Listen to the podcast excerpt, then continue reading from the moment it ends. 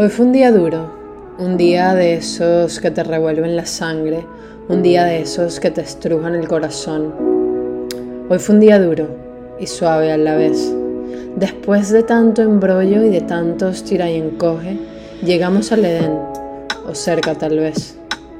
Hoy fue un día duro, un día de esos donde te sudaste el cerebelo, un día de esos donde te sientes vivo, un día de esos donde sientes que te corre sangre por las venas, un día de esos donde se hace justicia a tantas noches en vela.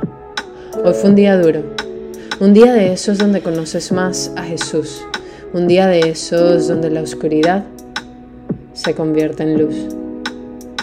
Hoy fue un día duro, un día de esos donde te acercas más a los tuyos, a pesar del tembleque. Un día de esos donde la vida se divide en un antes y un después. Un día de esos donde las pieles mueren. Un día de esos donde el miedo y el rencor comienzan a cesar. Hoy fue un día duro. Hoy fue un día oscuro. Hoy fue un día de muerte.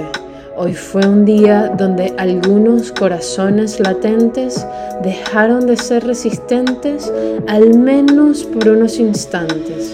Y eso, ante tantos años de anclaje, es al menos el inicio de un nuevo viaje. Hoy fue un día duro. Y estos días duros seguirán menos frecuentes, menos avasallantes, menos deslumbrantes, pero seguirán, puesto que el trabajo de la conciencia es como el mar. Se ve el principio, pero nunca el final. Ni siquiera cuando te mueres. Pues la conciencia preexiste, coexiste y persiste.